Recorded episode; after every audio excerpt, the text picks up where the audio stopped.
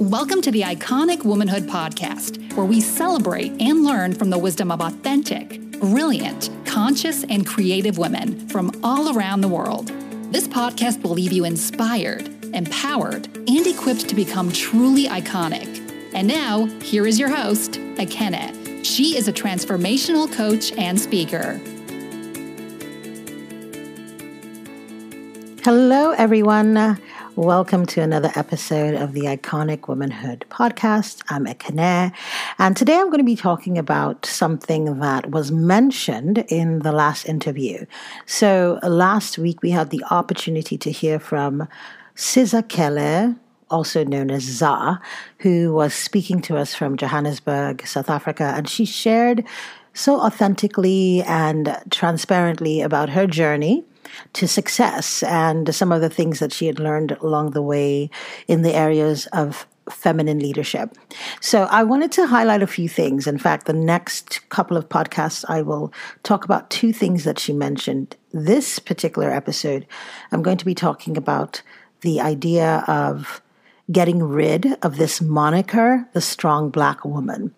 And next week, I'll talk a little bit more about some of the things that she talked about when she mentioned how you are your success and the idea of when you're bringing your leader, your boss self home to your relationship, really around femininity, feminine leadership, feminine energy. I'm going to be talking about that next week. But this week, I'd like to talk about this idea of getting rid of the moniker strong black woman. Because when she mentioned it on the interview. And if you haven't listened to it, go listen to it. It was really, really great. It's one of the reasons why interviews are part of this podcast series because I, I, believe in a matrix of wisdom and I really wanted to draw from women across the world. So, listen, make sure you get it. Every month we're going to have a new interview and we have some pretty amazing ones coming through uh, the pipeline. I get to hear them first, of course, so I can guarantee you they're pretty awesome. So, go listen to it if you haven't listened to it.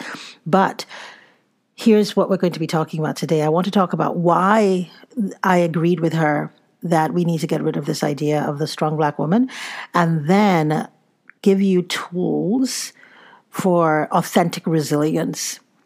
So, the idea of the strong black woman, of course, it comes up because so many of us have to be strong so many women of color across the diaspora find themselves in tough situations and they have no other choice but to pull themselves up and just make things happen regardless. We are out there spinning gold out of straw.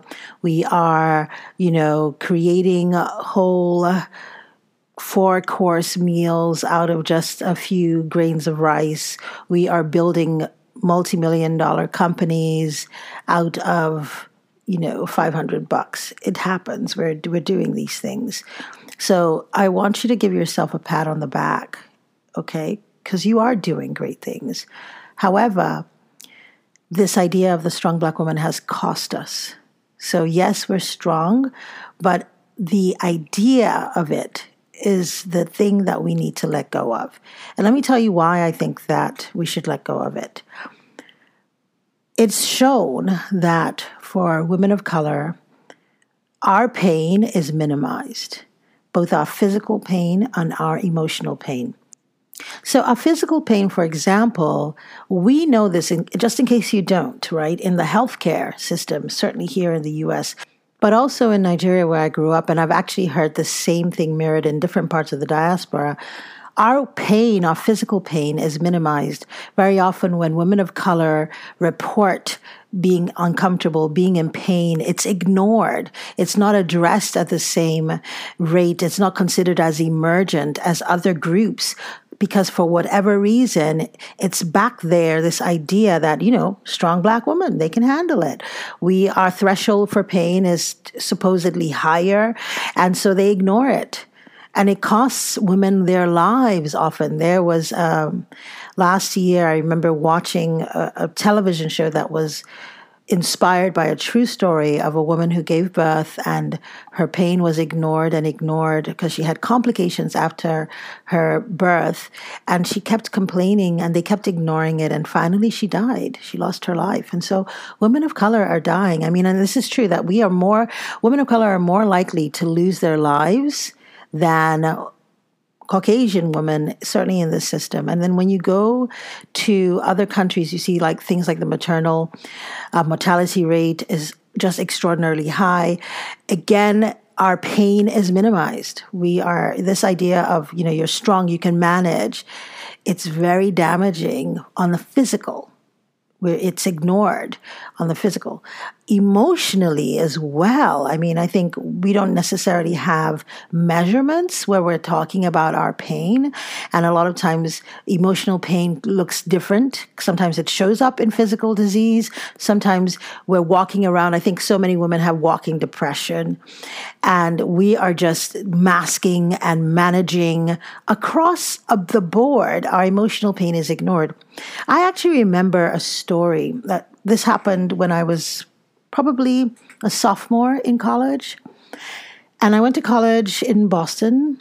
And one of the things I loved about the college experience I had in Boston was that the African students, we had a rich community. So the students from all the different colleges, and you know, Boston is a college town. So whether you were at Northeastern or at MIT or Harvard, wherever, chances are if you were an international student, an African student, you knew, we knew you. We all knew each other on some level, maybe not as well, but we, we you know, we had many gatherings where we got together.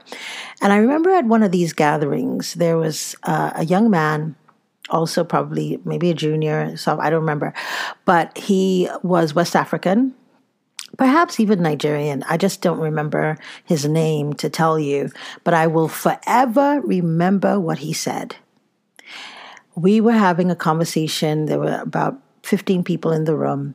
And I can't remember how we got to this particular statement, but he made a statement. He said, I don't know why American women make such a big deal about rape. African women get raped every day and they get on with their lives and they, they just get on with it. Why do they make such a big deal about it? This was how many years ago, and I will never forget it. I was shocked. In fact, the woman in the room, I remember we kind of, you know how you all look at each other like, you know, like what, what, what is going on? In that moment, I understood the meaning of the word aghast. I was aghast. I was flabbergasted and overwhelmed. I was gobsmacked, all of the above, that someone could have this idea that something as traumatic as rape, as damaging as rape, was something that we just got over.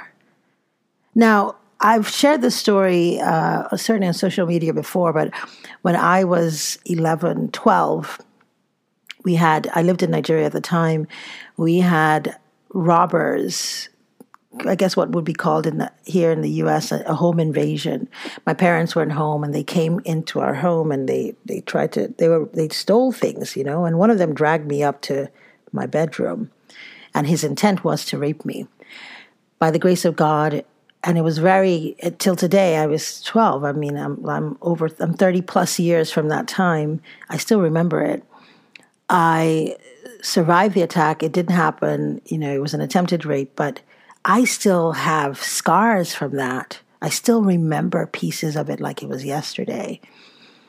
And here's this man, this this boy man saying such nonsense.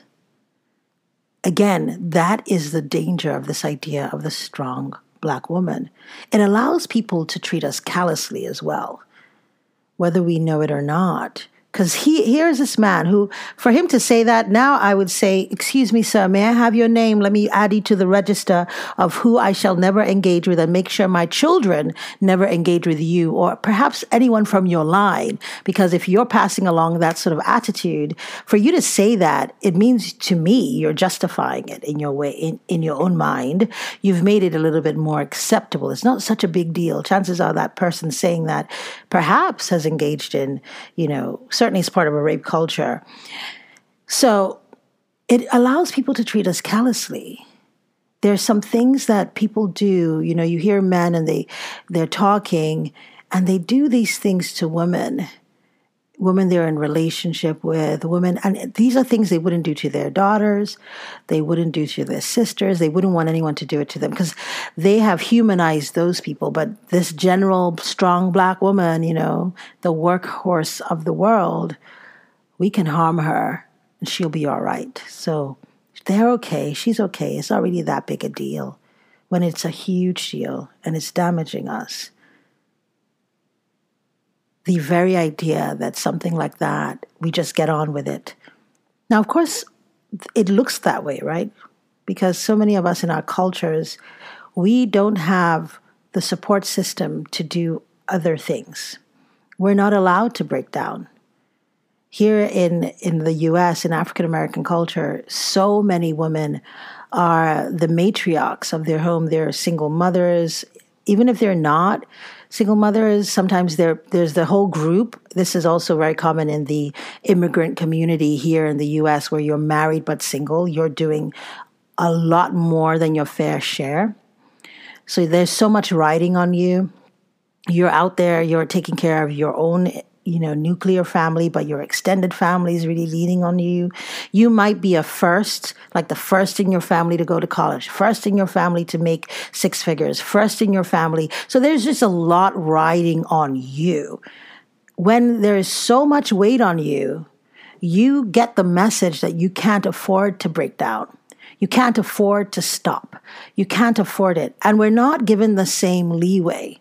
We really aren't uh, a person from another group can say, you know, uh, have anxiety or have a breakdown, and then they be allowed back as, oh, they just had a tough time. But for us, often we're marked damaged. And because of that, we don't really allow ourselves to be vulnerable. So we do take on that strong black woman kind of super superwoman role because we often don't seem to have a choice but it really costs us. It really does cost us. So these ideas that, oh, you know, this is who we are, I 100% agreed with Zah that it's time to phase it out. And one of the things she had said was she would rather see the word courageous. And I agree, we are courageous. As, as you're listening to this, I, I'm almost certain that quite a few of you listening have stories of trauma in your past, some of you even in your present. And you know, if no one ever tells you this, I want to be the one to tell you. You should know that we see you being courageous and we honor your courage. You should know that you are so important to the world. Everything that you've been through, everything that you're going through, you're amazing. You really are amazing. As I'm talking about this now, I'm just thinking about all the women who have just dealt with so much and they just keep moving forward. It doesn't mean that you should be forced to do that. And this is what we want to talk about. Like, we need to shift the way the culture looks at us so that we can rest when we need to rest, so that we can get the support we need, so that we can be able to ask for help. We need to shift our culture. But in the meantime, while we're doing that, I just want to applaud you, tell you, I see you, you're amazing, you're doing the best you can, and I honor that. And you should honor that in yourself as well. You should really give yourself a nice big hug and say, you know what? I'm here. And thank God for that. That being said, though, let's t- let's all band together and say enough with this idea of a strong black woman. Yes, I'm strong, but I need help at times. I'm courageous, but I need help at times. One of the things I had said about this idea of the strong black woman needing to go was that she had found that it was just a way for people to not take emotional responsibility for us. And isn't that the truth?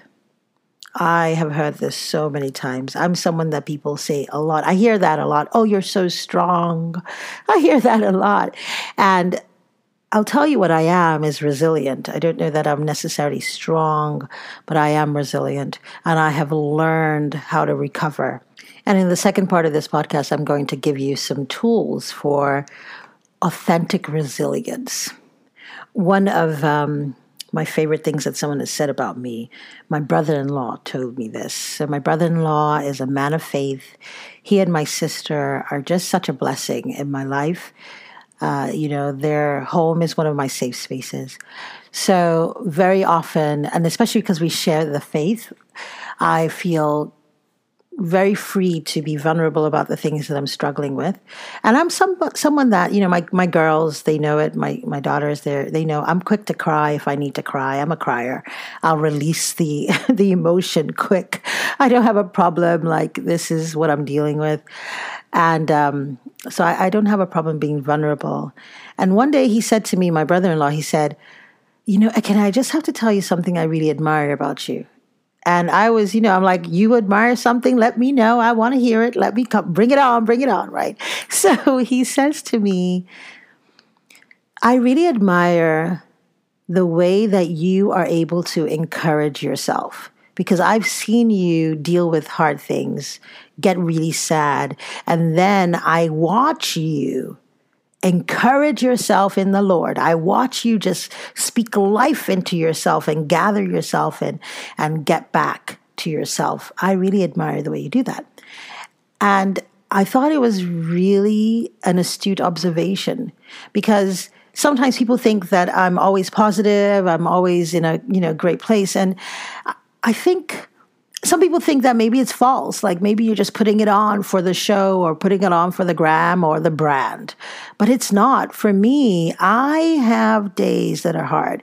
I have actually let me rephrase that i don't necessarily have days anymore i may have hard moments in the days and then i have pockets right but i have learned how to have this authentic resilience. And I'm going to take you through the steps in a bit and really gather myself and return to myself and, and release all of it.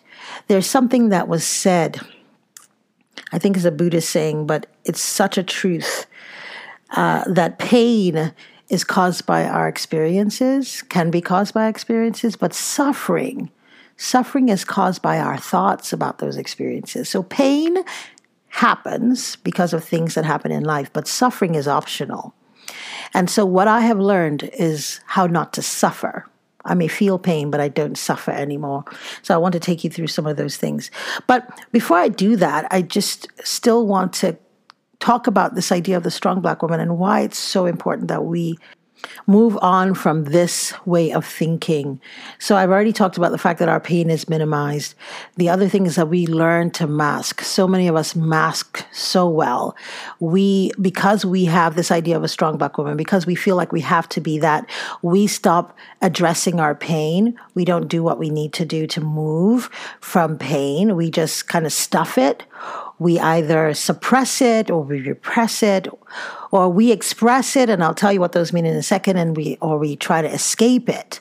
So of course you know what escaping looks like, right? So you're you know watching watching too much TV, you're drinking too much, partying too much, spending too much. You're doing all these things to kind of distract you from your pain. Sometimes you're just doing too much straight up, like your to-do list is ridiculous because the more you put on there, the more busy you are, then you can outrun your pain in some way. So you're driving yourself into the ground just so you don't feel the pain. The other thing is maybe you're expressing. So this expressing, you're not really giving full expression to the pain, but you're just, it's like a pressure cooker. So a little like, you know how when you, if you have those old school pressure cookers, right? I don't even use those anymore, but you you remember those ones that you have to put the little top on top and if you touch it a little of the steam would just and the really old ones would maybe even make a, a squealing sound sometimes that's what we're doing when we're expressing. So it's all building up inside of us. And then maybe someone looks at you the wrong way, some stranger on the bus or someone in the grocery store or, or maybe someone who's not a stranger. Maybe it's your, your, your man or your child or your coworker and they say just one thing, right? They just get on you. And you know how we say, I love some of our colloquialisms. Um, Girl, I got, I have one nerve. I got one nerve left. and you're working it. And literally, that's the truth because you have stuffed and suppressed and pushed this pain down so much. You're like a pressure cooker, and all you do have is that one nerve, and they work that one nerve and they get, wow, right? And so it's disproportionate. Your reaction is disproportionate to whatever happened because you're not dealing with the actual thing that's happening. You are expressing a little bit of the pain that you have kept bound inside of you. And sometimes the pain gets deeply repressed. It's so deeply repressed you don't even remember what happened anymore. It's it's a back in your in your buried in your subconscious, but it affects your decision making. It affects the way you show up. It affects all the things about you because your subconscious dictates so much in your life. And because it's buried in there, it's no longer in your conscious mind, right? You can't think, you don't remember it even perhaps, but it's in there and it's causing you harm because you haven't dealt with it. It's like a tumor. Just because you don't know it's there and then, you know, it's metastasizing all over your body. I want you to think about that. This is why this is so critical to address it and get rid of this idea of, oh, I'm a strong black woman. No, face you're human. You're a woman. You're a person. And when you get hurt, you bleed, you hurt, you cry, and it's okay for that to be true. You can be someone who gets hurt and be a powerhouse at the same time. It doesn't make you weak to be someone who gets hurt when hurtful things are done to you. It doesn't make you weak. So you have to give yourself permission to feel the pain. And not just permission to feel the pain, permission to take the time or to do what is necessary to heal. Because sometimes we feel the pain, but we suppress it because, girl, ain't, nobody got time for that. I don't have time for that. I, you know, I got to keep it moving. We have this idea that we cannot afford to stop. And here's what I tell some of my clients sometimes if you don't stop, it will stop you eventually. And it may stop you at, at a critical time. It's like you keep hearing that thing in your car, that rattling sound or something that's saying something's not quite right and you just keep ignoring it. You turn the, t- you know, if you, are you like this? Are you one of the ladies that's like this where you turn the, um, you turn your radio up higher above the sound and you just ignore it. And then one day the car stops and that's the end of it. And maybe it's the transmission or something major. It doesn't make sense to do that because what can happen with that is it can come out in disease it also comes out in woundedness. I'm going to do a whole nother podcast on this idea of the wounded feminine and wounded masculine because it really damages us and stops us from having our best life. For some of us, the woundedness that we feel if it's not coming out in disease, right, it's coming out in dis-ease in our lives. And so we have this woundedness that is costing us relationships, costing us jobs and, and contracts and businesses and, and costing us abundance. And this woundedness doesn't just impact women, it impacts men as well, by the way. A lot of men are difficult to deal with because they're so wounded and they don't deal with it. A lot of men are doing this escapism too. I had a conversation about this this. This is a deeper convo, convo right? I've talked about this on, on panels that I've been on, talking about the wounded man especially in Af- in uh, cultures of color, because for them it's even worse actually. Because we have this strong black woman moniker, but I think even our men they don't we don't have a moniker for that, but they are really looked at as weak if they show any vulnerability. And so they struggle with trying to align their idea of masculinity with their humanity. So they really do pack up their, their woundedness and, and put on a big old mask and keep moving.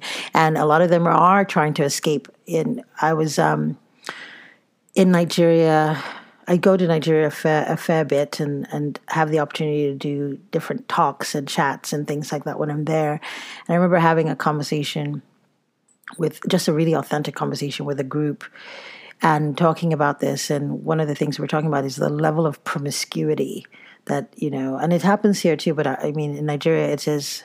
I don't know. It seems to me to be at a whole nother level now, and it has become not only normalized but part of the culture that men are expected to just be ridiculously promiscuous, even when they're married. And we don't talk about it as a dysfunction. We have made it normal, but it is a dysfunction because if you see a man and he is eating everything in sight, even to his detriment, you're going to say something is wrong. If you see him drinking constantly, even to his detriment, you're going to say something is wrong. But when you see him chasing women up and down to the point that he can't even help himself, you know, there's something wrong there. I was jogging one day on the street. This was in Abuja, and I was jogging and this man, and he looked at the, I mean, he had a wedding ring on, I believe. I had a wedding ring on. And I was jogging and he stopped and he said, Can I talk to you? And I was like, Listen, excuse me. like, dude, I'm not your type. Carry on and keep going, right? So I just basically put him off. Do you know he backed his car up? He kept backing his car up and kept trying to talk to me while traffic is coming the opposite way. I was like, this dude is crazy. Because if somebody hits your car now, right, what what are you going to say then? For what? Now I will I will say yes, I can be a, a an attractive specimen, but come on now, please. What are you talking about? Like it has gotten to the point that you can't control yourself, that you're going to be backing your car up for what? What is it you hope to get? that's when you you know you you stepped into a realm that you're no longer your best self you're you're you're just totally ruled by your physicality. Totally ruled. Like she's an attractive woman, so I must connect to her at all costs. I mean, come on. There's something wrong there. There's a dysfunction there. I always say, whenever we're doing something that is, and I, and I can tell you that for me, my thing is not um, men or or promiscuity. My my weakness is bread. So if I eat, if I'm eating too much bread, I know that I'm not eating it for the love of the bread. I am eating it because I'm trying to escape some pain. So there are reasons why we need to let go of this and begin to address it. It is critical. You can't live your best life if you keep hiding under the moniker of this strong person. Instead, as Zaha suggested, let us call ourselves courageous. And part of being courageous is being willing, being willing to look at ourselves, understand ourselves, and create authentic resilience. And so I'm going to stop this here. This is part one, and then I'll do part two. In part two, I will talk about what it means to have authentic resilience and how to create that. So, as we close, shall we let go of being strong black women and say instead, I am courageous, I am resilient, I recognize that things happen, but when those things happen, if they are painful, I will accept, acknowledge, and understand the pain, but I will no longer choose the path of suppression and suffering, I will learn to let go and develop authentic resilience. Amen. So, this week, what I covered was why we need to say goodbye to the strong black woman, like I said in the second part of this podcast, which will air next week. I'm going to give you some tips and tools for authentic resilience so that you can be the courageous woman, the courageous and resilient and beautiful woman that you were born to be. So make sure that if you haven't subscribed, if you haven't shared this, if you haven't saved the date, it comes out on Wednesdays. Do all of the above and tune in next Wednesday. And we're going to talk about authentic resilience so that we can let go of this moniker and claim our true moniker as iconic courageous, beautiful woman. God bless you. Talk to you soon.